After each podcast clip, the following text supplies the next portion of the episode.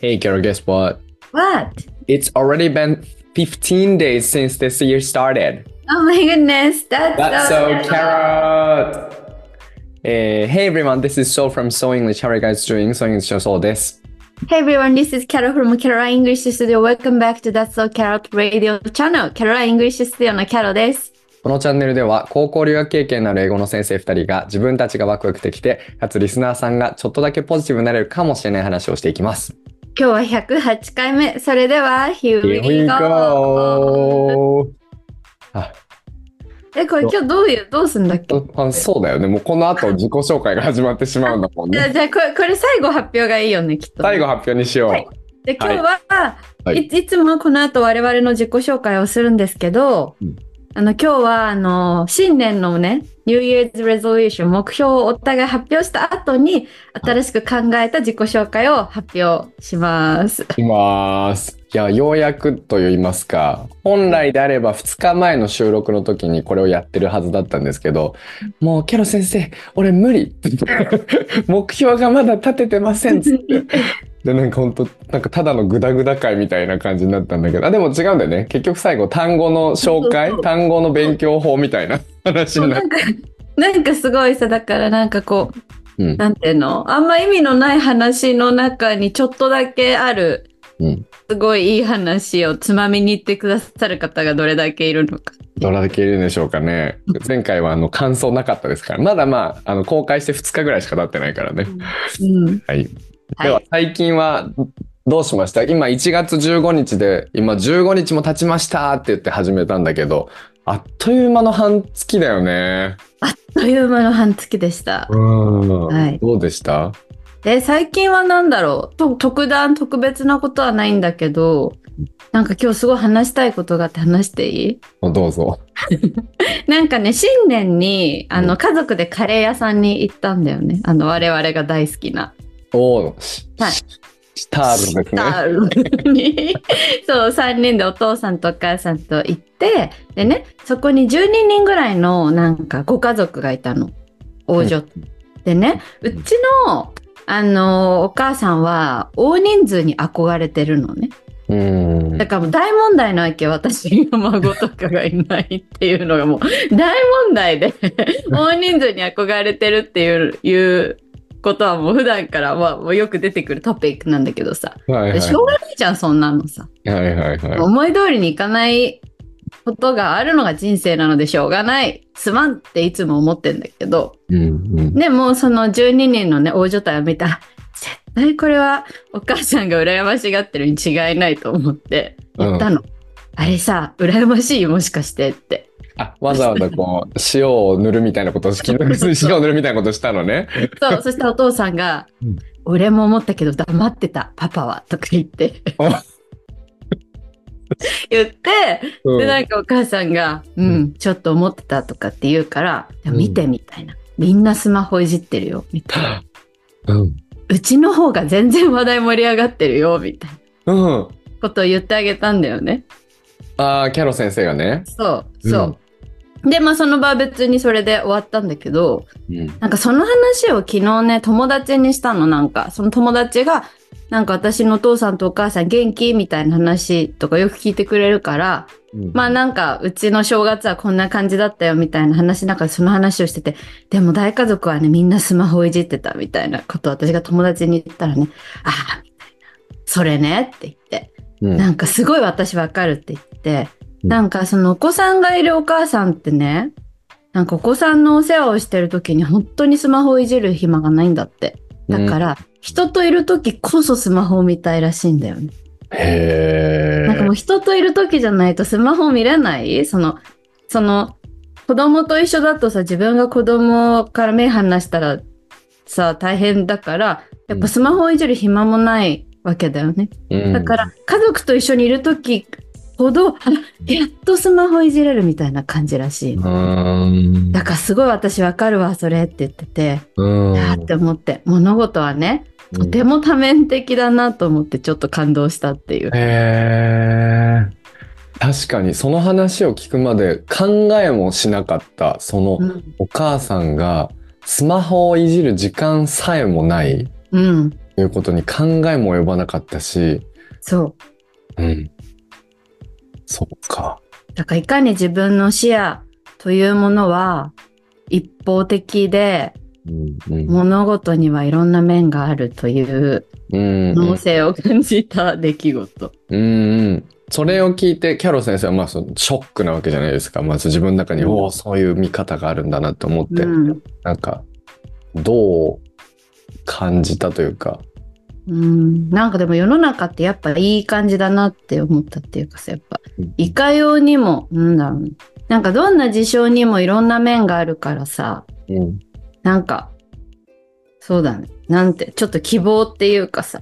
じゃあ仮に自分にとって何かの出来事が良くないように映ってもそうじゃない可能性も全然あるなとか。うん。なんかあとは自分があそんなのなんかダメだとか思ってもちょっとこう違う話を聞くと全然そう見えなくなったりするじゃん。うんうんうん。だからなんかすごいいいなって思ったっていう。うんうんうんうん。すごいポジティブな気持ちになった。うーん、なるほどね。ううん、ん。だから、あ、だから何を、あとそうだね。だからちょっと今の話は分かりづらかったけど、例えばさ、じゃあカフェとかに行ってさ、で、じゃあご夫婦とさ、お子さんがいる3人とかが来てさ、お父さんもお母さんもスマホとかいじってるのとかよく見るんだよね。うんだって幸せなのかな、この人たちはとかって思ったりとか今までしてたけど、なんか、そういうネガティブな感情も、もう今後は生まれない気がするんだよ。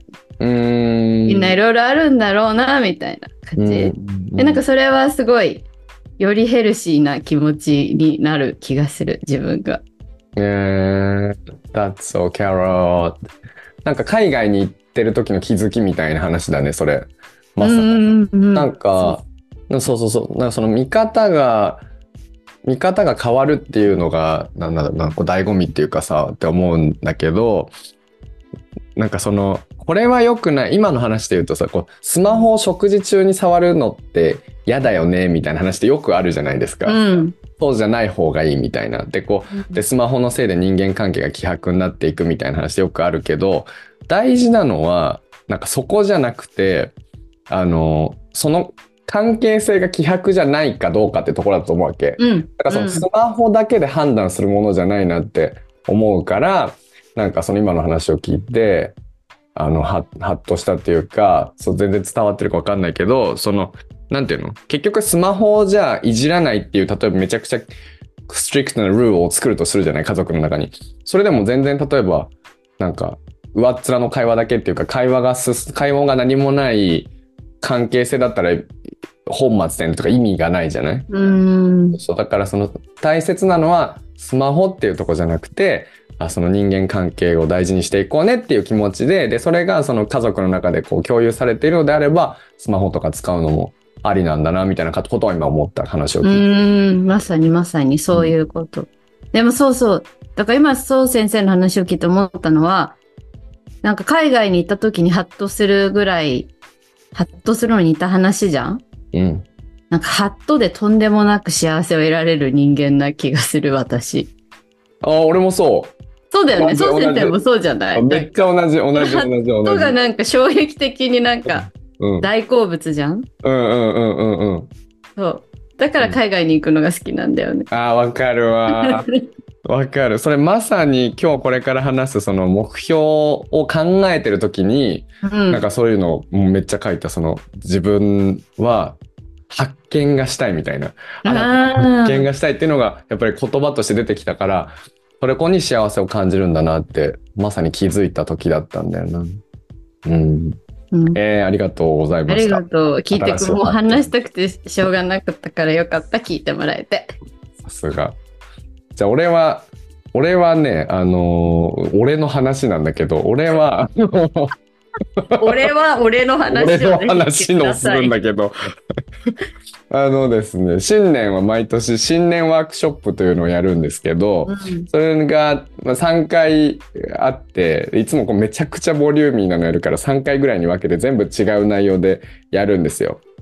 で、こ今年は、えっ、と、題名が第二言語習得論最新研究勉強会 &2024 年最後まで夢を忘れずに頑張るためのワークショップっていうなんかちょっと長い名前のね、あれにしたんですけど、あの、すごい良くてね、今年はその第二言語習得論っていう今年、あ去年僕が読んだ本を噛み砕いてみんなに説明をしながら、えっ、と、それをじゃあいかに今年自分の英語目標というか英語学習に活かせるかっていうのをみんなでこう考えていってシェアをするみたいなことをやったんですけど、あの、やっぱり、あの、目標を立てることってまあ大事だっていう話でよくするけど、目標をなんでその目標にしたのかっていうのもって考えるのも同じぐらい大事じゃないですか。でその深掘りしていくっていうかね。で、それをさ、なんかみんなとシェアして、なんかすごい幸せな時間をなんか過ごせたの？で、なんかそれで感想が来たから感想読んでもいい？うん、ぜひ読んで。感想がね、はい、ワークショップありがとうございました。とても充実した素晴らしい時間でした。第二言語習得論の本、とてもわかりやすく掘り下げてく、話してくださったので、スーッと頭に入ってきました。なので、もう一度自分を見つめ直すことができ、今年の学習に必要な部分や、えーやりたいことが明確になりました。set a meaningful goal 意味のあるゴール目標を立ててそれになぜなぜと問いかけていくのも何をしたいかが明確になっていきとても楽しくできました。皆さんの話も聞いているだけでも刺激がもらえワクワクしました。英語で青春も大拍手しました。何歳になっても、えワクワクしながら学べるってすごいことですね。改めて私は幸せ者だと思いました。って言ってくださって。なんかそのなんていうの、ああいう時間ってやっぱりこう、やる前はさ、誰が来てくれるかなとか思って不安だけど、やっぱりやると、みんなのなんか、その生の、なんていうんでしょう、声と生のその思ってることとかがこう、化学反応し合って、想像以上に素敵な時間になるっていうのが、あじ人生の幸せだなと思ったっていう話です。もうじゃあ新年からもうなんか、新年から年末みたいだけど大丈いやい夫やいやいや、達成とかしてない、全然。でも新年からちょっと年末のそうそうそうそううんいい時間、いいスタートっていうのは大事だなってこと。いい一年を過ごす上で。そうだね。いや今の冗冗談だよ。分かってるよ。本気で言ってるとは思ってない。分かってるよ。でもキャロ先生もほらワークショップやるじゃんやるやる。やる出やる。る出るんだけど出たいんだけど。じゃあ出て。そう私そう、私そう先生のね、出ようと思っててうん、出たかったのすごく。うんうん。この話もどっかでしたかったんだけどさ、うん今、そう先生が言ってくれてるこの第二言語習得論入門うんうんうんうん。もうね、持ってるんだけど、2ページ目で挫折したんですよ。なんか、マジで何言ってんのかわかんない。そうなんか紹介して買って、そね、で買ってインスタにストーリーで今これを読んでますみたいなこと言ってたじゃん。う。うん。でも全然なんか報告その後来ないなみたいな。してこれ来ないなとは思ってたの？そうだね。そうそう、綺麗なんです。でもやっぱりなんかね、私すごいそこで自分とそう先生の違いを感じて、やっぱりこうやって違うっていいなって思ったのがさ、なんかこの本を書いた方はさ、あ、やっぱ母校じゃん。上智大学、うん外国語学部、英語学科卒、あら。今知る。いまして。で、やっぱ学科、あの、大学院で教えててさ、うんうんで言語学をすごく勉強されてる方の本じゃないですか。うんうんで、なんか、やっで、結構この本以外にも、その英語と関係ないところで、やっぱその、研究者の方のうん本とか読んでも全然理解ができないんだよね、いつも。やっぱ難しい言葉、使う言葉が難しくて、うんうん。なんか説明のした仕方が果てって、やっぱ私はなっちゃうのね。だけどやっぱその企業、なんだろうな。会社員上がりのコンサルの人の本とかだとめちゃめちゃ頭に入ってくるの、なんか。はいはいはああ、みたいな。だけど、そう先生はさ、これがすごいわかりやすなんかこれにすごいさ、没頭して読んでたじゃん？い。はいはいはい。本当に人ってなんか、全然違うんだなって思って、うんそうそう、だから、あそう先生はこういうのがわわかるし、面白いって感じるんだなって、私と全然違うなって思って、だからそのワークショップにどうしても出たかったのに、もちろん出てくださいよ。みんなもだからきっと。そう、だから本当になんか人って違うんだなって思ったんだよね。ああ。ね。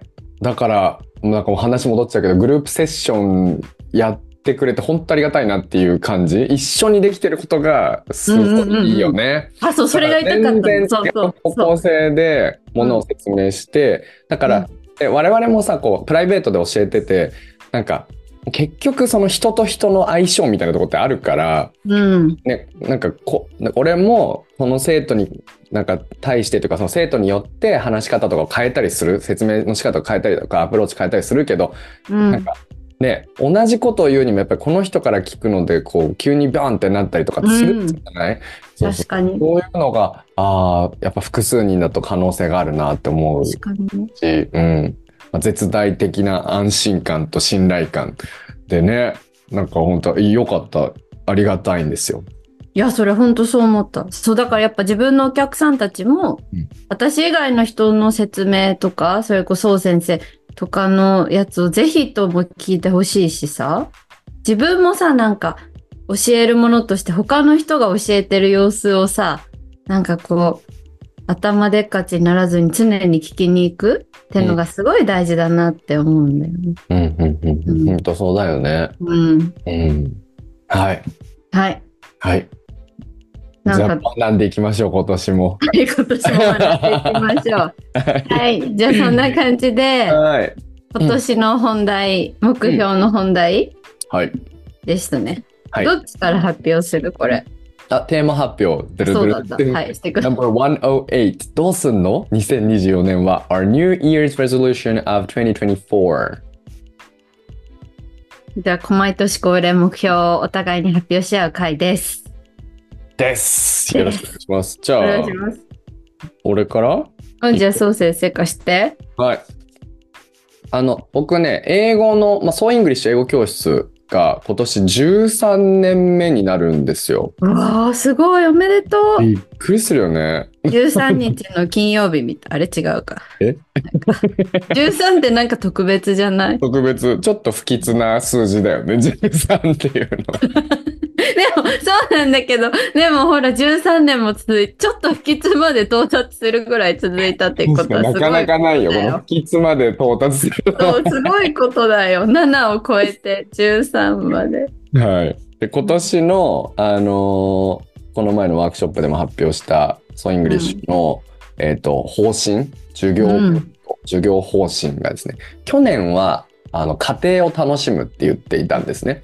なのでもう、やっぱり英語を話せるようになるためにはかなり長い道のりだから、その、よく言う、獅子おどしの水がちょろちょろちょろちょろちょろって溜まっていって、バーンって急に上がる。で、またちょろちょろちょろちょろちょろってバーンって上がるっていう、このちょろちょろの部分が楽しめないと、英語なんかもう向き合ってられなくなってしまうから、そのちょろちょろの部分を楽しむ工夫を、あの、説明をこう僕が楽しいと思うことをたくさん説明したりとかして、みんなが楽しいと思うことをうまく引き出すようにみたいなことを頑張ってたんですね。で、あの、ね、年末に、あの、まあ、楽しめましたみたいなことをまあ言ってくれる方とかがいて、よかったなって思って。で今年は、その、まあ、次と言いますか、テーマを発表します。英語で、英語で、青春です。はい! で、英語で青春、なんでこれにしたかっていうと、なんかやっぱ自分がその人生を生きる上でどういう人生を生きたいだろうなっていうと、やっぱこう、ずっと青春してたいなっていうことにたどり着いて、なんか、あの、で、僕の生徒とかを見てると、こう生徒の人たちから見て、あ、青春がいいなっていうワードがいいなと思いついたんですけど、なんかみんな、その年齢とかね、僕よりも上の方とかもいるんですけど、みんな、本当になんか本気でやってる方は美しいって思って、いや本当に美しくて、それでもうすごい落ち込んだりとかさ、なんか自分の弱さをさらけ出したりとかして、で、こう悩んだり、すごい涙を流して年末には喜んだりとかする姿をこう見ていて、あ、こういう人生をね、俺も送りたいなと思ったの。で、で僕は僕で夢があるじゃないですか。こう、海外に行って家族を作りたいっていう夢があるんですけど、なんかそれを真剣に、まあこんなもんでいいや、じゃなくて、その、ちゃんとね、自分に嘘をつかないで覚悟を決めて、あの、ゴールを決めていって、それに向かって、あの、一喜一憂したり、本気でやっていけばきっといい人生が送れるだろうなって、まあ、改めて年始に思ったので、あの、英語で青春っていう言葉にして、で、したんです。しました。しました。で具体的に、えっ、ー、と、じゃあどういう風にしようかと思ったんですけど、毎年あのありがたいことにですね、あの、生徒のからの年末のアンケートで、えっ、ー、と、自分の目標達成率、今年の目標達成率を教えてくださいっていうのと、努力点を教えてくださいっていう数字で書いてもらうんですけど、それをあの平均値を出してるんですけど、ありがたいことにそれが毎年ちょっとずつ上がっていってるんですね。で、去年は、えっ、ー、と、まあ、えっ、ー、と、平均で目標達成率と努力点が70%ずつぐらいだったんです。で、まあ、努力点、目標達成率というのは、まあ、年始に立てた目標がちゃんといけたかどうか、どれぐらいできたかどうか。で、努力点は、自分は、まあ、目標達成率は100だったけど、全然でも頑張れなかったなっていう場合は努力点は低くなるし、逆に言っても、逆に言うと、あの、目標達成率はそんな高くなかったけど、でも、これ以上できないぐらい頑張ったっていうのが努力点なんですけど、それも、まあ、70ぐらいで、あの、すごい頑張ったなと、嬉しいことだなと思うんだけど、やっぱり、青春ってことはさ、キャロ先生が去年言ってた質と手応えじゃないけどさ、なんかその手応え、自分が頑張ったっていう手応えとかを感じながら、あの、自分の目標を達成していってほしいなってことで、具体的には、その目標達成率努力点を今年は80超え ?80% 超えにしたいなと思ってるんです。みんなの平均を。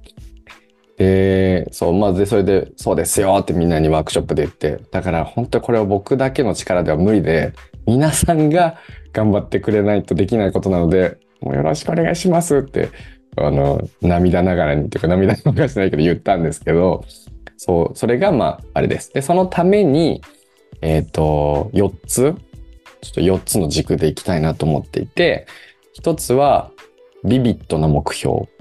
2つ目が、螺旋階段。3つ目が、えー、大量インプット、少量アウトプット。4つ目が、楽しさっていう、この4つ柱で行こうと思ってんです。で、まあ、そう。青春をしたって感じるときは、やっぱり大きな目標が達成されたときというか、なんか自分ができないかもなって思ってることができたときかなって思って。で、我々留学してたときってもう、まさに青春してたじゃないですか。だから、もうなんか海外に行く日をなんか決めてもらうとか、まあ、ブリヒルに行く日を決めてもらうとか、あとは試験。試験もやっぱ青春にこう直結するやつだから、そういうチャレンジを分かりやすいやつをこう立ててもらおうかなっていうのが一つで、で、まあこれまずまあいろいろ考えてるけど、まあそれをちょっと置いといて、じゃあで大量インプット、少量アウトプットっていうのは、これは去年僕が読んだこの、その本ですよね。あの、第二言語習得論に基づいた、あの、英語の習得法っていうやつから、大量インプットがやっぱり大事だ。で、少量のアウトプットも大事だっていうことで、それをもう元にレッスンをちょっと今年はたくさん作っていこうと思ってて、で、螺旋階段っていうのは、英語の先生とか、あの、教育に携わってる人だとよく言うけど、英語とか外国語っていうのは螺旋階段のように向上していく、成長していく。つまり、その、単語を、例えばそのネイティブの人たちが話すとか、ここまでの単語4000語とかあります。それを一番最初に全部やるのを、やって、じゃあ次文法やるっていう感じじゃなくて、最初、えー、一番下の回の簡単な単語で簡単な文法、簡単なスピーキング、簡単なリスニングっていう方にまんべんなくやっていって、じゃあ次の回に行ったら、ちょっと難しい単語、ちょっと難しい文法っていうのをこうまんべんなくリズムよくやっていくっていうのが、あの、大事だということはやっぱり、あの、すごく感じたので、それを、あのー、やっていきます。やりながら。だから今年はね、結構単語のタームとか文法のタームっていうのができることになってて、今までは、あ、この人には今年は単語とか文法やってもらおうとか、ちょっと人によって変えてたんだけど、もう全員まんべんなく単語文法は必ずやるみたいな感じでしてます。で、最後は楽しさで、あのーまあ、去年と引き続き楽しさをこう集中して教えあのお伝えしていこうっていうことプラスやっぱどこに楽しさをみんな感じてくれてるかなって去年思い出した時にコメントでもらうのがあのなんかニュースを一緒に英語で読んだりとかなんか英語でなんか本読んだりとか英語であの歌を一緒に練習したりとかする時にすごい楽しかったですっていうのが結構あったのでやっぱ英語で英語を使いながら学ぶっていうのがみんな楽しいんだなということが分かったので、なんか一緒にみんなでニュース読んだり、ブログ読んだり、本読んだりみたいなことをして、で、それをグループレッスンもそうだし、コーチングもそうだし、全部意識しながら、ちょっとみんなの青春をね、英語で青春していこうぜっていうのを声高らかにしていく一年にしたいと思うのが今年のソーイングリッシュです。いや、そう先生、わかった。そう先生、そうイングリッシュに入会すすると、青春が送れるんだね。最高だね。ありがとう。だから、大人で、青春、英語を身につけながら青春したければみんなそう先生のところに行ったらいいね。はい。青春しましょうってか、部活みたいな感じしたいな私すごい素敵だと思うよ。なんかさ、やっぱ世の中大人になればなるほどさ、まあ、こんな感じっていうか恥ずかしくないちょっと青春っぽさを出すことってさ、はいはい若干ちょっと恥ずかしいじゃん？うんうんうんうん。だからこそ、そう先生がなんか、それを全く恥ずかしげもなくやりますって言って、で、なんか、そう先生の英語を受けながら、まあ、グループレッスンもそうだしさ、うんイベントとかに参加するとさ、なんか青春みたいになるじゃん。ん。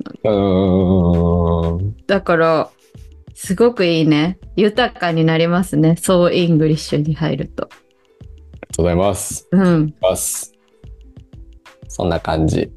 え、なんかさ、うんあれなの？なんかプライベートの目標をあ、発そうだよね。そうさ、プライベートのこれはさ、あれなの？交互の方がいいのかな？どうし、どういう？じゃあ交互にしようか。せっかくだしね。そうだよね。うんじゃあちょっと待って。じゃあ私はね、うん今年の、そうだよね。じゃあ、キャロライン・イングリッシュ・スタディオの、分かった英語の今年のスローガンは、うん沼。沼。That's so Caro. 沼なんだよね。で、なんでそうしようって思ったかっていうと、結局、去年はさ、質と手応えとかって言って、もうとにかくその質の高い勉強をして、みんな忙しいからね、短い時間の中でも質の高い勉強をして、英語力をちゃんと上げるっていう手応えを感じてもらうっていうのを目標にやってたけど、そういうこう皆さんを見てる中で、なんか、英語って面白いってなった方って勝手に勉強するなって思ったんだよね。だからいくら私が、なんか今日はやってますかとか、明日あれやりましょうって言ってやる以上に、やっぱ自分で勝手に面白さに目覚めて、なんか自分で勝手に やり始めてくだ、くれる人が本当に伸びるなっていうのを見て、うんで、私にできることはさ、そのスイッチをちょっとこう探して押すみたいな感じ、うんなんかこれが 英語のかなり面白い部分であることをこうちょっといろいろ投げてみて、その人があこういうの面白いなってなってくれるのをこう目指していろいろこうちょっと投げてみることだなっていうのに気づいたのね。って背景があるから今年はなんかお客さんたちを英語に沼らせるっていうのを目標にするんです。うんうんで、でもそのさっきそう先生も言ってくれたけどさそのじゃあ何に対して楽しいと思うか？なんか何に沼を見出すかって大きく分けると2種類あると思ってて、なんか一つ目が英語自体の面白さだと思うんだよね。例えば語源とかだよね。例えば今日もさ、例えば災害のさ、ニュースをお客さんと読んでたんだけど、よくさ、tear の過去形とか過去分詞のトーンとか、tore とかがすごい、すごい出てくるじゃん。うんなんか、その道がさ、あの、道がこうさ避けちゃったことを、なんか tore apart とか言ったりとか、なんかそういうのがよよく出てきて。で、これは tear の、tear って涙じゃん。うんうん涙には動詞が存在しててみたいな。うんで、それでこう、tore apart がそう引き裂かれるって意味になるから、tear の動詞形は引き裂かれるって意味だけど、やっぱ心が引き裂かれると涙が出るから、これが tear は動詞だと引き裂かれるって意味だと思うんですとか言うと、楽しんでくれる人とかがいるんだよね。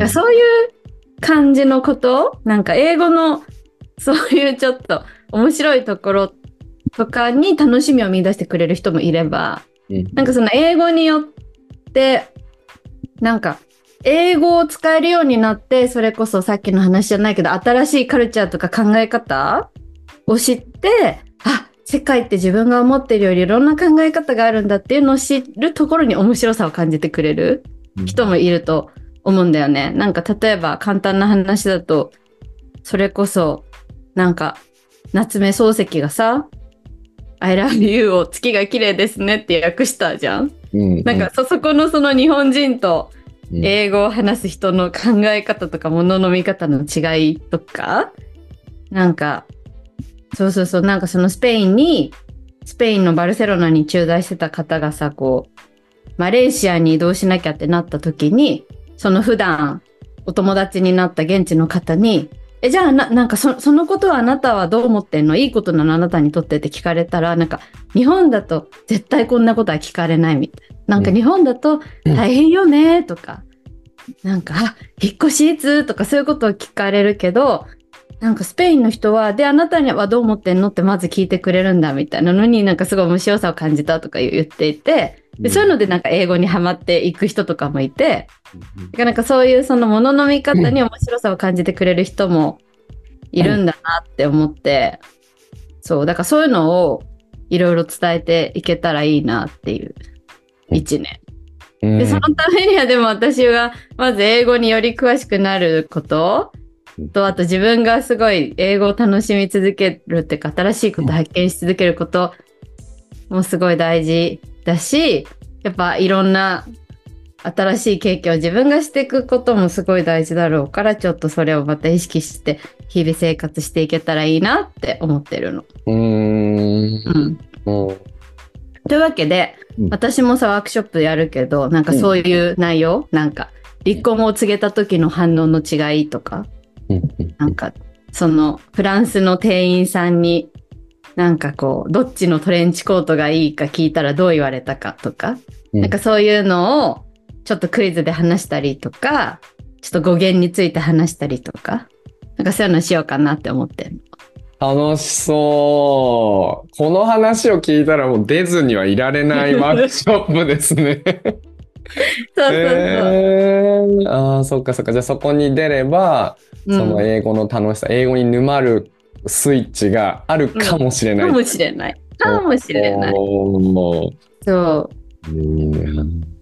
なんか、キャロ先生とグループセッションを去年の11月から始めたおかげで、キャロ先生のこう教えてる姿を見ることがあるじゃないですか。うん、で、本当に、だから、あの、自分が楽しいと思っていることを、こう伝えてくれてるなってすごい思うの。例えば、すごいなと思ったのが、あの、分子構文を説明するときに、なんか、これはね、みたいな。あ本当は、こう、接続詞が、よ、よくある教え方は、接続詞が何か隠されていますから、それを想像しながら、あの、しっくりくるものを、あの、見つけてください、みたいな。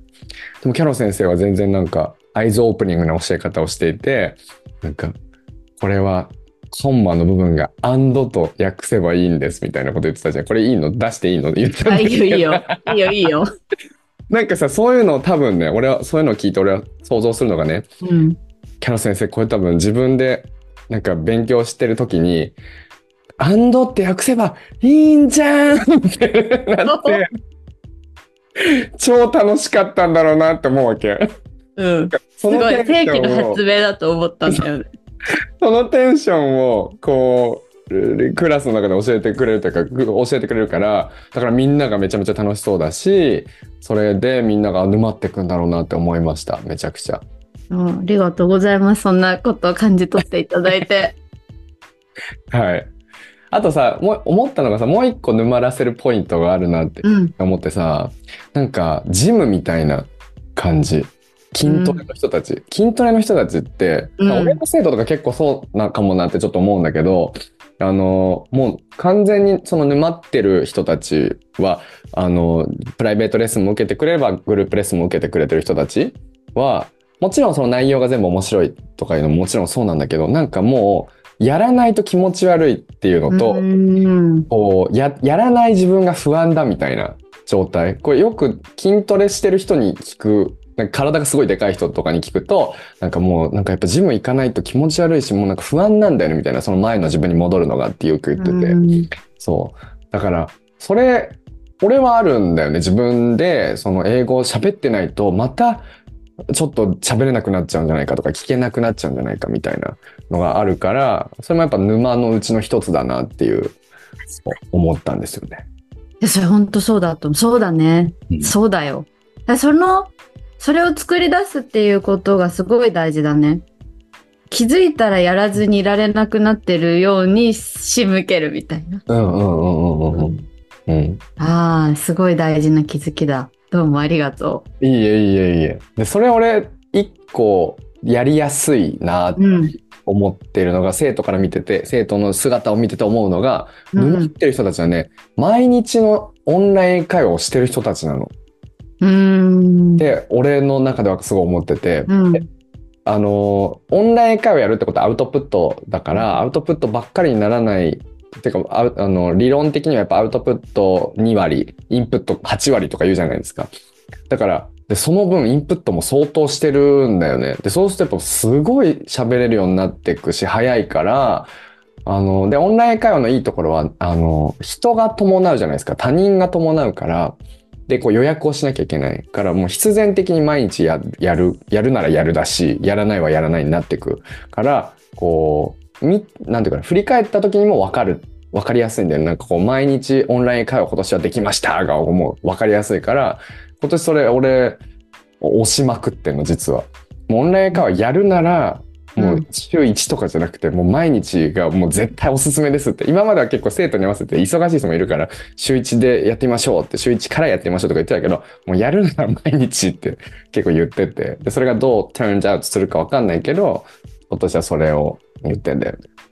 えね、ちょっとガチ相談してもいい？え、うん。ちょちょっと待って、電気つけてくる？ちょっと待って。あ、待って。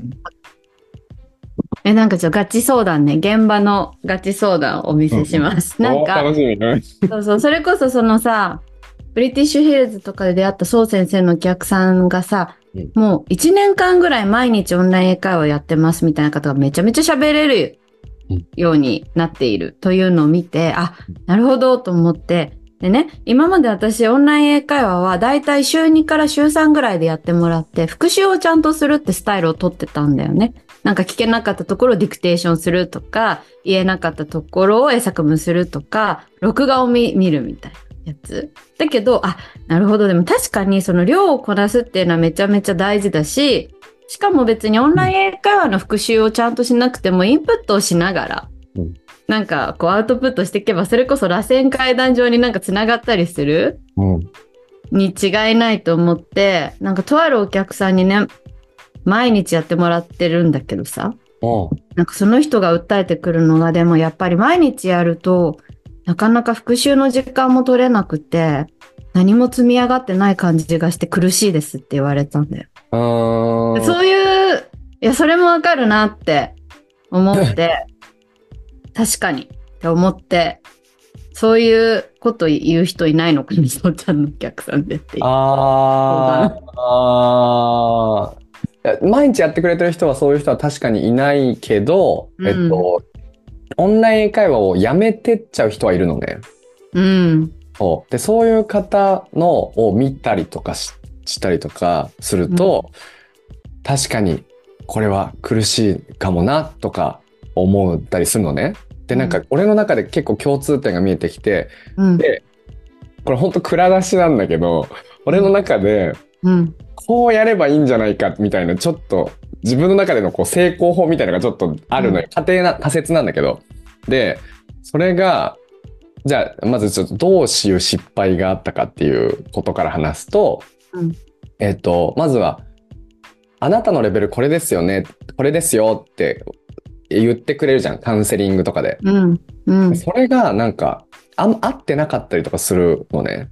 そうするとその合ってないレベルで受けたりとかするともう本当に相手が何言ってるか分かんないし向こうもこのレベルだを選んできてるのはあなたですからって感じで接してきたりとかしかもその先生にもやっぱ質にムラがあったりとかするからもう自分ってダメだってマジで落ち込んじゃったりとかする。でそうすると一回そういうことがあるとさやっぱり難しいんだよね。傷ついちゃうみたいな。そう。っていうのがまずレベルレベルね。レベルが一つ。でそれに関してはもうねあの会話をなんかみんなしたことがない人が多いから多いんだからもう一番簡単なやつからでいいいいですって僕は言ってるのね。言ってます。まずそれが一つ目。で、えっと、もう一つは、えっと、予約制がもう超大事で、あのーネイティブキャンプとかだと自分からかけに行くんだよね。で、あれ一日に何回でも受けていいみたいなやつだから、あのーでもやっぱり、なんかこう予約とかじゃないと、そのあま、すごいメンタルが強い人じゃないと自分からかけるなんてなかなか難しい。うんっていうのが2つね。で、なんかそのあたり、で、もう一つは、あとあれか、その復習問題だよね。復習問題。で、他にも、キャロ先生も絶対そうだと思うけど、他にもいろんな本をやってもらったりとか、といろんなトレーニングを全部、あのーた多角的にやってるじゃないですか。多方面でやってるじゃないですか。でそうするとさ、オンライン英会話の予習復習ってかなり時間がかかるから、あのー他が、あのーあんまりできなくなっちゃったりとかして、そこがどうしたもんかなと俺も思ってたのね。どうしようかな、うんうんうんみたいな。はい。で、それで僕が、あの、導き出した答えは、毎日1週間同じ教材をやる。ああ、じゃあみんな教材を使ってくれてるんだね、オンライン会で。フリートークじゃなくてう、ん教材を使ってるんだ。あ、フリートークはね、しないです。そうなんだね。俺はね、なんか、本とかね、フリートークがいいですよって結構書いてあるのとかあって、俺も最初フリートークとかガンガンやってたんだけど、うん。本は教材で、しかもインプットベース、インプットが多いやつ。なんか文法のやつとか、ニュースの記事のやつとか？あそ。うね、ニュースの記事のやつか、えっ、と、ニュースの記事は、まあ、ある程度のレベルからじゃない？だからその前だと、あの、カンバセーションクエスチョンとか。うーん。で、なんかさ俺もそのどういう時に自分ができるようになってるなって実感するかっていうとさ、海外に行っていて、なんで、例えば俺ら、俺とかキャロ先生は、なんでアメリカに来たの？みたいな。なんで、うん。あの留学してんの？ってめっちゃ聞かれるから、もうスラスラ何にも寝てても答えられるぐらい喋れるようになるじゃない？うん。でもうん。一番最初にそれ聞かれた時は言えないじゃん。うん。だから、何回も聞かれたことって、すごい言えるようになるなと思ったの。だから、カンバセーションクエスチョンとかは、うん、えっと、なんかもうクエスチョンがもうなんか、い1個のスライドで10個ぐらいあって、うん。で、それをひたすら聞いてくれて答えるみたいなやつだけど、うん。それを1週間の1日目やった時は全然できなくて、もう7日目にはやっぱすごいできるようになるんだよね。うんだからそれを、あの、予習復習を授業内でできるようにししてるっていう感覚。うんもうなんか予習しなきゃって思うからオンライン英会話って行きにくいけど、もう予習なしでオンライン英会話行っちゃっていいですよ、つって。うんで、さ初回はあの全然答えられなくても大丈夫。で、復習も別にしなくていいです。なぜなら次の日にも同じクエスチョンをやるから。うんで、違う先生とどんどんやっていくじゃない？で、そうすると7日目には1日目に全然喋れなかったのに7日目にはもう毎日勝手に予習復習ができてるから喋れるようになってて、あ、なんか喋れてるなって実感が湧いて、次の教材に行くっていうのを繰り返しやるっていう。なるほど。そう。これさ、ラジオで公開して大丈夫だった。大丈夫なのかな？すごいありがたい俺もいいのいい話を。のかなって思って。すごいありがたい話を聞いてしまって、確かにそうだね。分かった分かった。なるほどね。分かった。そういうのをちょっと取り入れていこう。確かに。っていう感じです。そうすごいもううん。スタンスをこっちを示してるから、それでいいんだよって、予習復習やんなくていいですよって、スタンスを示してるから、あの、不安にならないんだよね、生徒が。あ予習復習しなくていいのかなっていう、なんかちゃんとできてない感じがするってならないと思う。こっちが示していればっうんていう。はい。ありがとう、ありがとう。なんかさ、多分さ、その私のコースの設計上の問題でさ、一旦3ヶ月で話せるようになるってしてるからさ、なんていうの？一旦3ヶ月でネイティブと20分間フリートークができるようになるっていうところをやるっていう、なんか私のコースなわけなんで。だから、なんかフリートークで、その最後の1ヶ月はもうフリートークでもう自分のことをネイティブと普通に20分間喋るみたいにしてるんだけど、なんかこうその先もさ続けてくれる人たちが結構いるから、その場合に今のそう先生が言ってくれたようなやり方をお勧めして、こう継続してもらうって風にしたらいいんだ。あ、ありがとう。すごい。なんかこうラジオで話していいのかなみたいな話をなんか二人、二人でしてるね。こういうの出してこそうだね。どうもありがとうね、相談に乗ってくう。れて。で、なんだっけ？なんでこの話になったんだか。わかんない。じじゃあ次のプライベートのと、なんか、うんそうイングリッシュ英語教室じゃないうん。方の目標はいはいはいはい。も発表するそうだね。まあ、ちょっともうあとちょっとで終わらなきゃいけないもんね。うん、で、あと30分ぐらいあるよ、まだ。あ、そっか。うん。まあ、あの、そうですね。結婚して家族が欲しいっていう僕のうん人生目標があるので、それに向かって、あの、行動していくっていうのがもう、やっぱもう最大の自分の、なんか、まあ、今年はその、なんだろうな。やっぱ人生行動あるのみだなっていう感じなの。もすごい。なんかすごいよ、今。カリスマみたいに。なんかサーモン、サーモン。なんか今日のセッションでね、うん宗教について話してて、サーモン、説法っていうなんか単語う。やったんだけど、サーモン、サーモンみたいだったよ、今。人説生法、説法のようだった。そう人生は行動あるのみですね。うーん。なんか自分がどういう時に落ち込むかっていうのを考えるとね行動してない時だなっていうことうんに気づいて、わかる。やっぱりもう行動し続けることだなって思ったの。いろんなことで不安になったりとか先行き分かんなかったりとかさ本当に結婚できんのかなとか思ったりとかね。あのするけど行動あるのみということで まあいろいろ省いて、まあ、これみたいなのは、まあ、やっぱり4月から3ヶ月間ヨーロッパに行くっていうことですかね。でそうまあ今ありがたいことに今パートナーがいてでその人とどうなるか分かんないけどせっかくこう一緒にいてくれるから彼があの去年9月から2週間日本に来てくれてね一緒に初めて過ごしたわけででだけど、まあ、今回僕が向こう行ってでまあ同棲を体験してみてでそれでそこにいながら仕事をする予定なんですけどそれでそこからかなっていうなんか何しなんかこうなんていうんだっけそういうの机上の空論みたいなこうどうかな合わないかな合うかなって言っててもしょうがないからもう会ってみないとっていうこと。で、まあ、それがまず一つの大きな行動なんですけどあそのなんでなんでなんでっていうふうに考えてったのじゃあちょっと発表してもいいですか？うん。なんで俺はこんなに結婚して家族が欲しいのかっていうはあの自分の家族を作るっていうことがなんか自分の人生を作るっていう実感になるなっていう感じがしてでなんかでじゃあ自分の人生を作るってどういうことか俺が何をイメージしてるかお家を買って夢を語って子供の夢を応援して好きな仕事をして多くの人と夢を一緒に見て外で美味しいものを食べながら美味しいお酒を飲んで音楽をして絵を描き海外旅行に行くことっつって。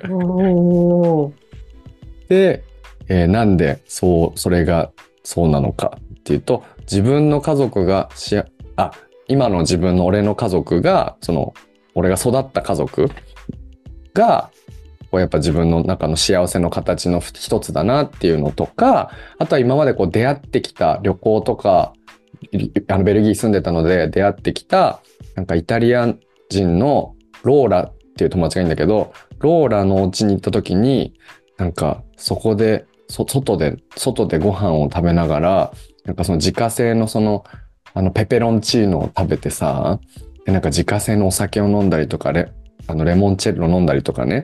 あとはやっぱり高校生の時にアメリカの留学しててあのクリスマスでみんながこう集まってあのクリスマスの時間を過ごしたこととかなんかああいうのにやっぱ憧れがあるんだなって思いたんですよね。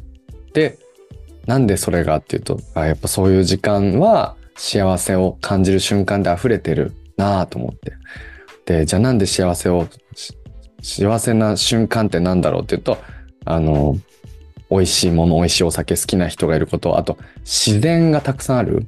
なんかそよ風、川のせせらぎ。波の音、鳥のさえずり。とか、あとはたくさん出会いをする。で、さっき言った、あ、自分の中での発見と成長がある時に、すごいこう幸せを感じるなって思って、で自分の発見成長がなんで大事なのかっていうと、あ、それをすると、あ、自分ってなんてちっぽけなんだろうなって思える。で、じゃあなんで自分がちっぽけなのが大事かっていうと、気づくことが大事かっていうと、こんなちっぽけな自分が、このすごい美しい世界の中で一生懸命生きていて、それがありがたいな、すごい奇跡だな、偶然だなって思えると幸せだなって感じるからなんだなってことになりました、私は。だから結婚しようって、こう、翻弄してるというか、頑張ってるという感じです。うんなんかさ、前にさ、誰かが言ってたんだけど、あれこれ C さんが言ってたんだっけな。なんかこのラジオとかを聞くと、うん、自分の人生は自分で作ってっていいんだな、みたいなことを思いますみたいなことを誰かが言ってくれたんだよね。でも、なんか、そう先生の今の話を聞くとそんな感じがするっていうかさ、なんか、なんていうの？決まってるじゃん。日本に住んでると大体の人生の形ってさ、ここで。あ、なぜならやっぱり多分、まあ大なり小なり他の国と比べても、やっぱこの年齢までにこれをするっていうのが、多分世界中どの国よりも決まってると思うんだよね、なんか。日本って。だから、まあ、みんなで一緒に就活して、みんなで一緒に就受験して、就職して、みたいな。で、何歳ぐらいまでに結婚して子供で何歳ぐらいまでにマイホーム買ってみたいな。で、このぐらいまでにちょっと老後の積み立てを始めるみたいなやつのガイドラインがある程度決まってるじゃない？で、でもなんかまあ別にそれが悪いこととも思わないっていうか、決まってた方が楽なことって結構あるからさ。うんうん、なんか自由な方が辛かったりするじゃん。うんうん、だから、あの、決まってることがそんなに別に悪いとも思わないけど、でもなんかそう先生の生き方ってさ、手作り感満載。なんか見てるとさ、なんか、どこ、何の仕事をするのも、誰と一緒にいるかも、どこに住むかもなんかデザインしていくものなんだな人生はみたいな感じを見せてくれるよね。うん、その生き方を通して。すごいことだと思わない？なんか。ありがとう。そうかしら。なんか今の話とかってさ、うん、なんか、そうだな、なんか、だからなんかパート結婚したくて今パートナーがいてパートナーがフランスに住んでてでもまあその人と一回一緒に住んでみないとどうかわかんないからヨーロッパ行って住みますってすごくない？なんか。まあね。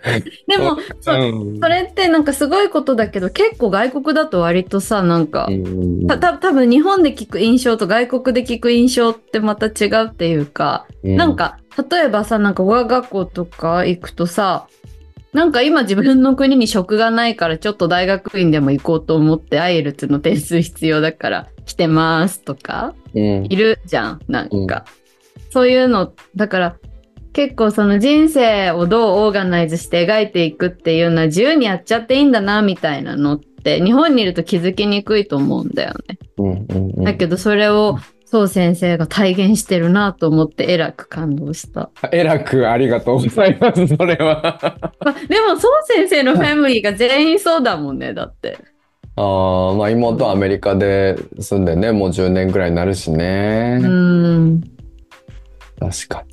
ね、お母さんお母さんで自分のお仕事されてるしさ。うん。うん。って思って素晴らしいことだな。えらく感動しました。ありがとうございます。はい。希望をもらえる方がいっぱいいるよね。なん。かこの間のグループレッスンで K さん。がさ、もっとお金が欲しいからなんか新しい仕事を始めたいみたいなこと言ってたけどさ。なんかもっとお金が欲しいから新しい仕事を始めたいって考えに至らないじゃん、普通に生きてたら。うんうん、だから、そういうのはそう先生の影響があるんだろうなって思って聞いてて。いやいや、影響、うん、なんか、でも、夢を描けるのは割と、その、さっきも言ったけど、自分より上の人とか、まあ年齢関係ないんだけど、でもその年齢関係なく、すごい大きな夢を描いてる生徒さんたちが熱く英語を勉強してて、で、夢を叶えていってる姿を見るっていうのはでかいと思うんだよね。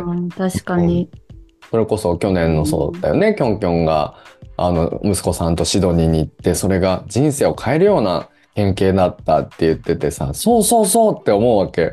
なんか、英語勉強して海外に行くって、マジそういうことって思うから、なんか、そうね、だから微力ながらその自分ができることって言ったら自分も目指し続けて行動し続けたいなとは思うよね。なんか話すことなくなるもんね。なんか自分があんま行動してないと。何しあ、わかるかも、それ。うん。うん、ね。わ、うん、かる。うん。で、キャロ先生も見てると、やっぱアイルランド行きますとかつって。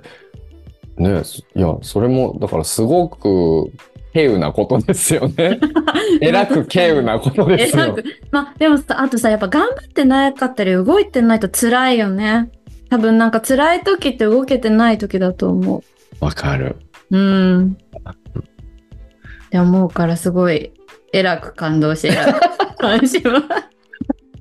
あ、もう一個でも付け足しておくと、これは去年の初めの時と今年の初めの僕は全然違う人間だなと思う理由が、やっぱりその手術をして入院して、で、そのせいで、その後半戦、去年の後半戦の予定がめちゃめちゃ狂ったんだよね。で、だから、もう本当健康の上に全てが成り立ってる。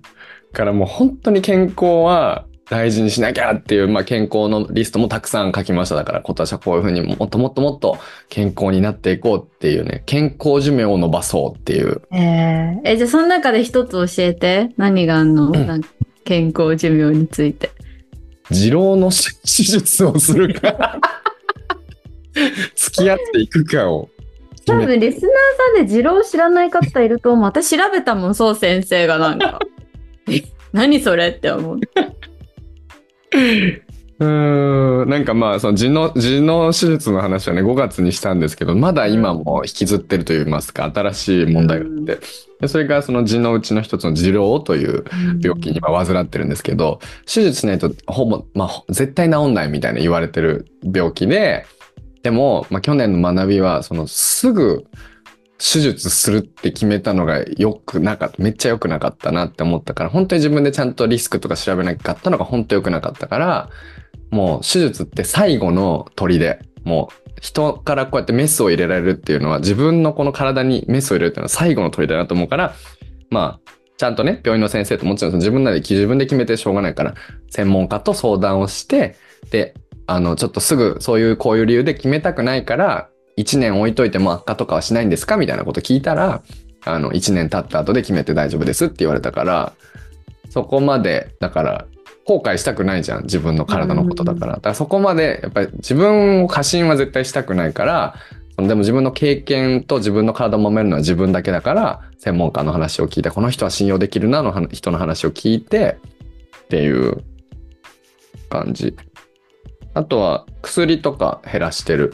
積極的に。なんか、あ、そうそうそう。そう、だから、自己注力とか、人間の体をもっと、なんか信じようって思ったの、これ。それがかなり違うね、去年までとは。もう俺、病院大好き人間だからさ、うん、病院に行くとすごい安心して、なんかそれだけで風邪治ったりとかする人なんだけど、うん、それ、でも、なんか、そう。だから薬に頼りすぎないで、なんか薬とか最初からなくても自分の体で健康でいられるようなっていう方に意識を持ってって、でも知識がないとそのできないから、西洋医学と東洋医学と、あとはいろんなそういうなんかキャロ先生がボクシングやったら肩こり治ったとか そういうのを、うん、多角的見ながら、まあ、食事と睡眠とですよね、やっぱり、うん、大事なことは。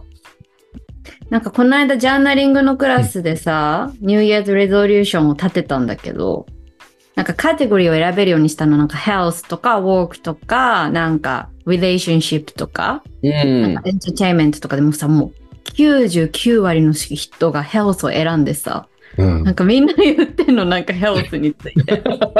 それだけやっぱり大事じゃんさっきそう先生が言ったように health の上に全てが成り立つって。うん。今度ラジオでさ、なんか英単語を紹介しながらヘルスについてお互いやってることを語るっていうのやろやろう。う。なんか、だなんか単語とかさ、わかんなくなった。子宮筋腫とかあるけどさ、うんやっぱ忘れんの調べて毎回ふーんって思うけど、毎回忘れるけどさ。うん。なんかでも海外のお友達とさ、いや、子宮筋腫があってとかって話とかするに決まってるじゃん、なんか。確かに、確かに。ね。とかなんか OBGYM、婦人科行ってとか、それこそヘモライズがどうとかとかさ、免疫力がとか、自然治癒力がとかって英単語って大事じゃん。確かに。それを紹介する回をやろいいね。楽しそう。う。うん。俺年始さ、早速具合悪くて7日間ぐらい。うん。でも1月1日から口の中に、あの、口内炎が20個ぐらいあったんですよ。何どういう状況なの？やばくない？本当に。何これ？みたいな。心配なんだけど、なんか、いつ、なんか、ほんと心配してるよ。ありがとう。で、あれをうん口内炎っていう言葉、毎回忘れてたんだけど、覚えました。そう canker だよ sore ね。canker sore。canker sore。canker sore。そうそうそう、canker sore が一番、いろんな言い方多分出てくるんだけど、Google トランスレートとかやると、でも、あの、やっぱりインスタとかでよく見る、見ると、canker sore が一番使われてる。ソアは痛いのソアのこと？そうそうそうそうそうそうそう。そう canker sore。canker sore。canker なんだね、きっと口内のなんかがね。canker が海洋とかって意味みたい。へえ。sore もだから傷みたいな意味だよね。I そ have うだね canker sore とかいうみたいですよ。へえ、勉強になるね。うん。だから、キャンクルソーを覚えさせてくれてありがとう。私の口内炎ということです。海洋って胃潰瘍の潰瘍のことか。そうそうそうそうそうそう。潰瘍とは皮膚や粘膜の一部が深く傷つきえぐれてしまうことを言うんだね。そうそうそうそう。それもし、潰瘍についても考えたことなかったあんまり。ああ、海洋っていう名前の意味もね。うん確か胃潰瘍とかでしか聞かないもんね、だって。うん、なんか胃が悪いんだなぐらいにしか思ってなかったの。うん。うん。はい。はい。はい。じゃあ、キャロ先生の、じゃあ、プライベート目標。あ、プライベート目標ね。私さえ、えっとね。うんあ、なんかね、3つテーマがあって、うんうん。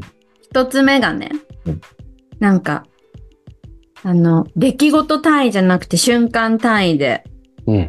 物事を覚えている1年にしたいっていうのがあってさ。うん。なんかさ、私去年さ、いろいろなことが楽し、なんかいろいろできたんだけどさ、なんかちょっと盛りだくさんすぎて、うんうん。なんか、あれもあった、これもあった、あれもあったって感じでさ、あの時あの人としたあの会話が楽しかったが少なかったんだよね。気づいたら全てが終わってたみたいな。ー。うで、ん。なんか盛りだくさんすぎて、ちょっと嫌だ、嫌だなって思思ったっていうか、ちょっと、もうちょっと少なくていいみたいに 思って、だからなんか、一年、今年終わる頃には、あ、あの時あの人とあのレストランに行ってあの会話をしたのが楽しかったなとか、あの旅行先であの人とあいあの会話をしたとか、あとあの景色を見てあれを思ったことが良かったなぐらいに思えるぐらい厳選したいっていうか、うん。うん、ちょっとボリュームを抑えて、うん。なんか一個一個もっと大事に捉えられるぐらいのモリモリ感うんうん。できたらいいっていうのがすごい大きなね、望みとしてあるのね。うん。そう。で、あと二つ目が、なんか喜ばせたい、驚かせたいっていうのがあって、うん。なんか私、バカバカしいことに悩みたくないなって思ったんだよね。なんか、さっきそう先生が言った、くよくよしてもなんかどうしようって言っててもしょうがないっていうのにちょっと似てるんだけどさ。なんかこうなったらどうしようとかさん、なんか10年後大丈夫かなとかってさ、なんかバカバカしいじゃん結構そういうのってさ。なんかその先のことを考えて準備することはいいことだけど、本当に自分がコントロールできないようなさ、ああなったらどうしようってただ単純に思うのってちょっとバカバカしいなって思って、でもやっぱ結構そういうの悩んじゃうからさ、大丈夫かなとかって思って。で、なんかそのバカバカしいことに悩まないためにはどうしたらいいんだろうって考えたときに、なんか人のために何かをこうしてるとそんなことは考えもしなくなるなって思うんだよ。なんかうん。目の前にいる人がどうしたら喜んでくれるかなとか、どうしたら驚いてくれるかなとかって風に考えてると、なんかそんなバカバカしいこととか、なんかこう不安にさせてくるようなことが耳に入らなくなるし、目にも入らなくなるなって気づいて、だからなんか今年はなんかこう目の前の人をどうしたら、こうどうしたら驚いてくれるかなとか喜んでくれるかなっていうことをちょっとこう日々より考えていけたらいいなって思ってんの。で。あともう一個は、あの、一貫性がテーマなんだけど、うんうん。なんか、まあこれちょっと半分仕事なんだけどさうん、なんか、英語コーチ以外にもさ、いろんな仕事を何個かしててさ、なんか去年はね、英語コーチだったはずなんだけど、なんか、他の仕事もいろいろ忙しくて、いまいちこう、どっしり英語コーチができなかった感じがするっていうか、なんか、その、一番大事なクライアントさんの添削とか音声聞いたりとか、そういうことが、あ、急いでやんなきゃみたいになっちゃってた日が多かったんだよ。うん。でそれがもうすごい嫌でしょうがなくて、なんか、さっきのさ、そのお客さんを沼らせるためにはさ、そのお客さんにとって今何が必要かっていうのを、ゆっくり考えることが大事なんだけど、なんか去年は、もらってるお金に対して自分がその分働けてるかっていうところが結構強く出ちゃったなって感じがするんだよ。うん。だけどさ、なんか、なんていうの？なんかこう、いっぱい私が働いたからといってその人の価値になるってまた別問題っていうかさ、なんか、うん。例えばなんか、すごい、なんだ、レポート用紙1枚分の私からの長文のフィードバックなんて来たところでさ、頭に入るのなんてないじゃん、一個もきっと。だけど、なんかその人の英語人生を変えるような一行のアドバイスがすごい意味があったりとかするじゃん多分。うんいやそっち？なんかそういうその人が今本当に求めてるなんかこう上限アドバイスとか気づきとかを渡そうって思うとやっぱりなんか英語コーチのその仕事をちょっと落ち着いてできる必要があるなって思ったのね。うんだから今年は他の仕事減らしてなんか英語コーチを頑張ろうみたいな感じ。うんの方針です。っていう感じかな。あとはね、なんかそれぞれ人間性とか、なんか health and beauty とかをいろいろカテゴリー別に目標立てるんだけど、なんか人間性の部分ではね、なんかね、余計な謙遜をしないっていうのをちょっと。何それ新しい。なんかさ、なんかさ、あのさ、うん。なんかこう会話してるとさ、バランスを取るためにわざわざ自分を下げちゃうことない？あるある。なんかすごいですねとかこれ素敵だねって言われていやでもみたいな感じで、んそういうのめんどくさいっていうかさ、だ誰の得にもなんないっていうかさ、うん。なんか謙遜された相手もフォローが大変になって困るじゃん。うんうん。だからそういうなんか余計なバランスを取るための変な謙遜とかちょっとやめたいなっていうのとうん。あとなんか余計なアドバイスをしないっていうのをちょっと何それ？え、なんかさ、偉そうに言っちゃう時あるんだよね。なんか言われて、偉そうにこうした方がいいんじゃないみたいに言っちゃう時がある気がして、うんちょっと黙ろうかなって、なんかそういうのはなんか相手に聞かれた時とか、求められた時にだけするようにして人の話をよく聞こうって思ってるの。へえ。なんか聞いてる人たちは意外かもしれないね。余計なアドバイス、そういうことに悩んでなさそうだから。えうーん。そんな感じ。いいですか？何ですよね。うん。以上。はい、That's so Carol、はいあなんかヒントになるような言葉がたくさんあって、なんかもう途中途中で言いたかったけども。なんか最後のさ、うん。余計な謙遜をしないって言ってたやつ、うん。俺ちょっと似てるのあって、うん。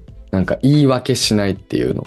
へえ。同じ感じなの、でもそれ。なんかそうな、んか何かをやるとかいう時に、なんて言うんだろう、なんか、よ、へりくだりながら、そう、へりくだりながら説明する必要がない。。I know, I know. なんか例えば、うんなんかあれでしょ、ヨーロッパ行結婚相手探すためにヨーロッパ行くっていう時に、まで見つからないかもしれないけどって言わないとか言わないってこと。うんマジでそれ。そう、そう。わかる。いらないよね、そういういの。らないの。絶対いらないじゃん。そううんそうそうそうそう。なんか、そう。だからより、俺はね、その、その先にあるのは自分のなんか自分がこうなりたいってやつにはやっぱりかっこいいっていうのがワードであるんだよね。かっこいい大人になっていきたいみたいな。もうかどんどんよりかっこいい人になっていきたいな。自分が自分をなんかこう、誇れる人になりたいなってやっぱ思うから、より、まあそのセーラームーンみたいになりたいみたいなのありますけど、そこにはやっぱりかっこよさがあるなっていう。で、かっこいい人は自分の弱いところとかを全然出していけるの、やっぱり。わかる。私ね、うん最近ね、うん明日のメルマガのタイトル、負け顔を用意するすべしみたいな。ナイス。キャッチーキャッチーです。私、負け顔とかが絶対あった方が人って魅力的だと思ってて、だから、要はさ、その、じゃあ、これしようと思ってるけど、でもできないかもしれないけどねっていう心理ってさ、うんなんか失敗した時に恥ずかしい思いをしないためにそういう発言にななるじゃん。うんうんうんなんか。だからやっぱ失敗しちゃったって言えるようになりたいな、みたいな。はいはいはい。なんだよね。だから負け顔持っとくって超大事だなって思う。負け顔ね。あ、いいですね。メモだからが。ね、そう先生とちょっと私は方向性は違うけど、私はね、こじらせないように気をつけたいんだよね。こじらせる。うん、こじらせた大人って、ちょっとこじらせた女ってちょっと痛いじゃん。どんな感じがこじらせた人なの？え、なんだろう。だから弱みを見せられないってこと？プライドが高くて弱みを見せられなくて、周りの人からアドバイスしてもらえなくなっちゃうよね。うん人ううんんうんうん。あ、そっか。反対にあるのは可愛げがある人ってことだね。うん弱さを見せられるっていうところがすごく大事だなってうん思うの。なるほどね。プライドを高高々しくしたくないんですね。うん。あとなんか自分がいいっていうこと、自分がいいっておすすめすることに関しても、なんか、なんか言い訳したくないの。なんか、これまあ、人によりますけどね、とかあんま言いたくないの？わかるわかわかる？わかるよ。なんかだよ、ねだってもう人によるってもう当たり前のことだから、それ。人によるってみんなもうベースじゃん。ベースで、なんかでも、うん、なんか、そうだね。だそういうのをすごい思う。わそうしがちだな、みたいな。でも私のパートナー怒るよ。そういうこと私が言うと、そういうのいらないからって。ああ、そうなんだ。すごい。なんか怒らへえ。れるとか。へえ、そうなんだ。そうなんだ。なんか、え、この、これから言うことはちょっと的を得てないかもしれないけどとか言って怒られる。そういうのいああ。らないみたいな。そうなんだ。うん。なんかさ、キャロ先生はそこがいいところって思ったりもするんだけどね。俺が旗から見てるとね。なんかそういうことを言ってくれることがうんいい。あ、いいいんだなって、それをこちらの気持ちも汲み取って言ってくれてるんだなって感じすね。るけど、まあでも今言ってと思ったけど、自分の保身のために言ってるか、うん相手のためにそれを言ってるかってうん聞いてる方もわかるから、確かにね。うん。えあとそうだ、もう一個言いたいことがあるんだけど言ってもいい？どうぞどうぞ、言って言って。私ね、なんかね、心を預けられるようになりたいんだよね。なんかさ、軽井沢の H さんがさ、うん。キャロ先生は薄皮が一枚みたいなこあと言ってたじゃん。うん、言ってましたね。え、すごいよね。はい。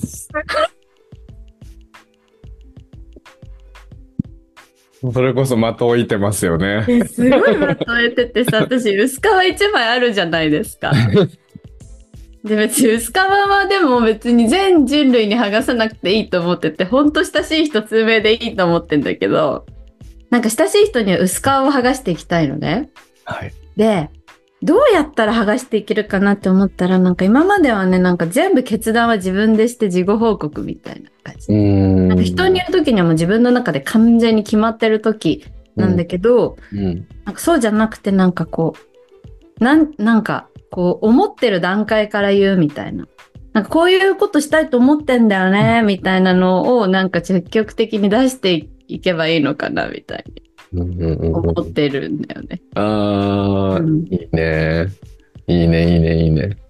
すごいいいラジオだな、今日。すごいいいよ。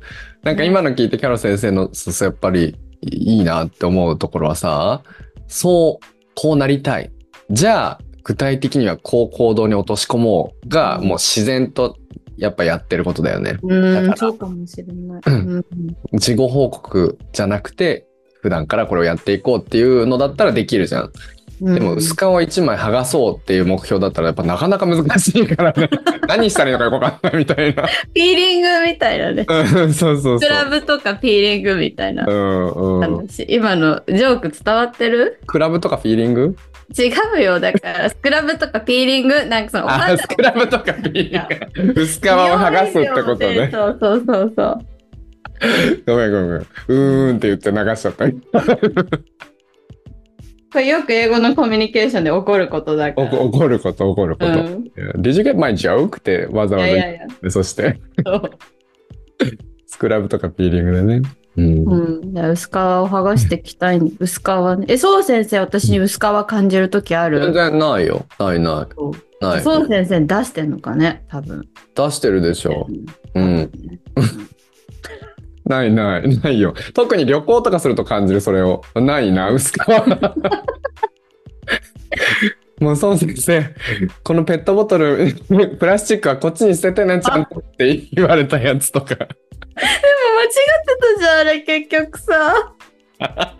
でもさ、なんか私すごいさ、これ本当思い出なんだけどさ、こういうこと言ってくれる友達はいないなって思ったのが、うん。なんか初日に会った時にさ、うんなんか私は絶対、例えばそう先生がここ行きたいって言ったらさ、あ、いいよって言う言うタイプじゃん、100%。うんうん自分があんま行きたくなくても。うんうんうん。だけどさ、そう先生がさ、それを見抜いてさ、うんもし俺がなんか提案しても、ユキがちょっとでも嫌だって思ったら言うんだよ、みたいな。で、言うことが今回の旅のユキの課題ね、みたいに言ってくれたんだよ。全然覚えてないけど、そんなこと言ったっけ？すごくない？ああ、そっかそっかそっか。言われてみれば言ったかもしれない。そう。あれにえらく感動したんだよね、私。その、エラクは流行ってんの、最近。俺が去年末かなんかに言い出したんだよね、急にね。そう、えらく感動したの。本当に。そえーれはありがたいなと思って。えーありがとう。長年の付き合いですからね。うん。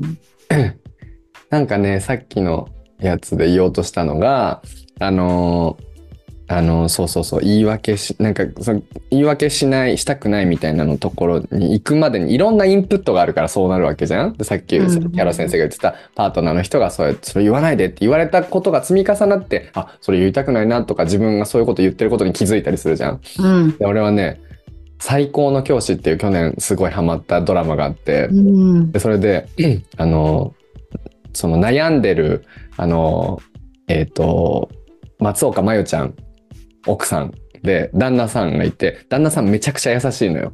うん。で、旦那さんめちゃくちゃ優しくて、で、で、その奥さんが悩んでること分かってるんだけど、こう、なんか俺にできることがあったら、何でも言ってねっていうわけ。で、言う、言うんだけど、それ超普通のことじゃん。普通に超優しいじゃん。うん。でも、なんかその次の日かなんかに、その彼が自分がずっとモヤモヤしてたらしくて、そう言ったことに対して、俺、なんか何か俺にできることがあったらって、とか言って、すごい自分で逃げ道作ってた。俺を頼れ。俺に言えって言う言ったの。so キャロうまくない？Oh my god! でもそれ超わかるよ。うん。すごい、あ、なんかね、それね、あ、うんあ、ちょっとなんだ、ちょっと仕事の話になっちゃうんだけど、私もさ、うん。なんか、なんか私にできることがあったら言ってくださいねっていうのは超甘えなの。それは NG ダメ。なんか自分から探しに行ってなんぼっていうかさ。なんか英語勉強できてない人って自分でもなんで勉強できてないかわかんないからうまくいってないわけじゃん。うんだから、そこでなんか、なんか私にできてないことあ、できることあったら言ってくださいねっていうのは自分があくまで、でも私はそうやって言ったからこの人が英語勉強してないのは自分のせいじゃないって言ってるに等しいんだよ。わかるわかるわかるわかるわかわる。かるわかるわかるわかる。うん。もうすごいわかる。もうそなんか自分もう息を吸うようにね言ってたなと思って、うん。だからそのドラマのお話を聞いてあそのセリフを見てかっこいいなと思ったんだよねこのスタンス。てかやばくない？そんな人いたらやばい。花、やばい。今みんながすごい青春を感じたね。青春を感じたね。え、でもそれ絶対そう。だからさ、なんか、なんかそういうことだよね。で、そう先生が私に言ってくれたのもそうじゃん。なんか、だから、い俺が行きたいところに行きたくなかったら言ってねだと言えないんだよ、私は絶対。なんか、言うことが、あなたの課題だよみたいに言ってもらえるとさ、なんか言言える、一歩踏み込めるじゃん。うんっていう話だと思うし、友達もさ、悩んでたら言ってねだと言えない人は言えないからさ、うんうんうん。なんか、言えぐらいなんだね、きっと。うん言えそうみたいな。怒るぐらいがなんかいいのかうん。な。うん。かっこいいよね。え、かっこいい。そうなんだよ。やっぱかっこよさを突き詰めるとそうなってくんだよね。うん。じゃあ早く言いたいね、誰かに。いい。でもなんか、熱、なんか変な人にならないように気をつけないと。大事な時こそ言わないとね。それは。すごい大事なことだよね。言言ってねって一見いい人になってるだけ。まあ、でも、それもさ、シチュエーションによってさ、そういう発言が全然、保身じゃないこともあるじゃん。もちろん、もちろん、ねもちろん。だから、本当にその言葉尻じゃないんだけどさ。そうなの。そあ大事なこと言ってるわ、今すごい。ほんと言葉尻じゃないのよ。だからじゃあ、うん全部言えって言った方がいいとか、なんか、うなんかがあったら言ってねっていうことがダメって言ってるんじゃなくて、う。うん。スタンスの話っていうか、うん。ね。そうなんだって、そんなココミットがないとか、覚悟もないのに、そんな言えだけ言っててもしょうがないじゃん。うん。そうそう。だから言葉尻の、でもやっぱ保身で言っちゃう時ってのあるよね。うん。だからそこは自分でなくしていきたいなっていう大人の目標だね。うん。だよね、だよね。そう、だよね。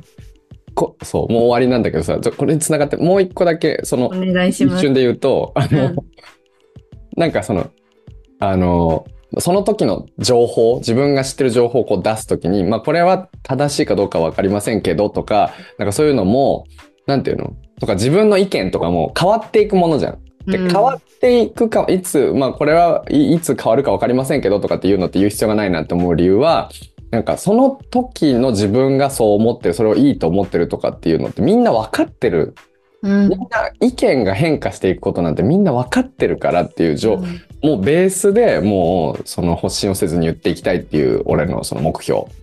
え、ちょっと待って、今のすごい深いよ。宇宙の話だったよな。まあ意見を発信をせずに分かりにくいなんかその言い訳っぽいのをつけずに、まあそのストレートに言っていくという。えそれすごい大事なこと。なんかサッシーがね、うんあの、どっかのワイドショーで結婚したいですかって聞かれたんだよね。うんあサッシーって指原莉乃ちゃんね。で、サッシーが明日になったら変わるかもしれないけど、今の私は全然結婚したい気がないですって言ったのね。やっぱさすが、サッシーはコントロールをしてメディアコントロールがうまいからさ、うんなんか例えばその一週間後にサッシーが婚約したらさ、叩かれるの分かってんで一週間前にうんなんかこういう風に言ってたのにみたいに。分かってるから言ってるけどさ、なんかそもそもその状況自体がヘルシーじゃないっていうかさ、例えば、なんだ、例えばじゃあさ、なんか、じゃあ、じゃあ別れるカップルがいるとしてさ、うん。なんか、2週間前はあんなに好きって言ってたのにっていうことほどさ、うん。なんかちょっと苦しいことってないじゃん。ね。人の気持ちって移り変わるからさ。うん。だからみんながそういう前提で入れたならさ、なんかいいなって思うんだよね。うんだだからこう、そうそう、みんながそんな人の気持ちも意見もその時によって変わるっていう前提で入れたなら、そういうふうにわざわざコントロールする必要もなくなるだろうなって思うんだけど、うんでも、そう先生もそうだしさ、私もそうしていきたいって思ってるから、私たちがわざわざ言わないことによってさ、うんそういう世界が作れていくような気がするよね。うん。ありがとう。よくぞ。いいまとめ。え、そう？まとめです。そうしよう。そうしよう。うんそうしよそうしよう？じゃあ言わないようにし、言ったらなんか言ったって言おう？う。オッケーオッケーあ。今なんか欲しいんだ。つって。そうそうさ、それは欲しいんだよ。それは欲しいんです。ね。わかります、うん。トラブルを避けて生きてきたんだな、みたいな思いますね。そういうのが。ねうん。上げ足を取る人が、まあ、いるからね、いっぱい。うん、うん、SNS とかも本当嫌になっちゃうけどさ、うん。そういうのの保身のためにこうしてるんだなっていうのももちろんわかるんだよね。うんでもなんかもう今、そのフェーズじゃないかな、みたいな。もういいかなっていう。でもいいよね。うんわかるじゃん、みんな。そんなの。うんうん気が変わりましたって言える風になっていくといいよね。そうだね。変わりました、みたいな。うん。あの時はあれです。今の私はこれですっていうね、そうそうそうそうそうそうそう。うん。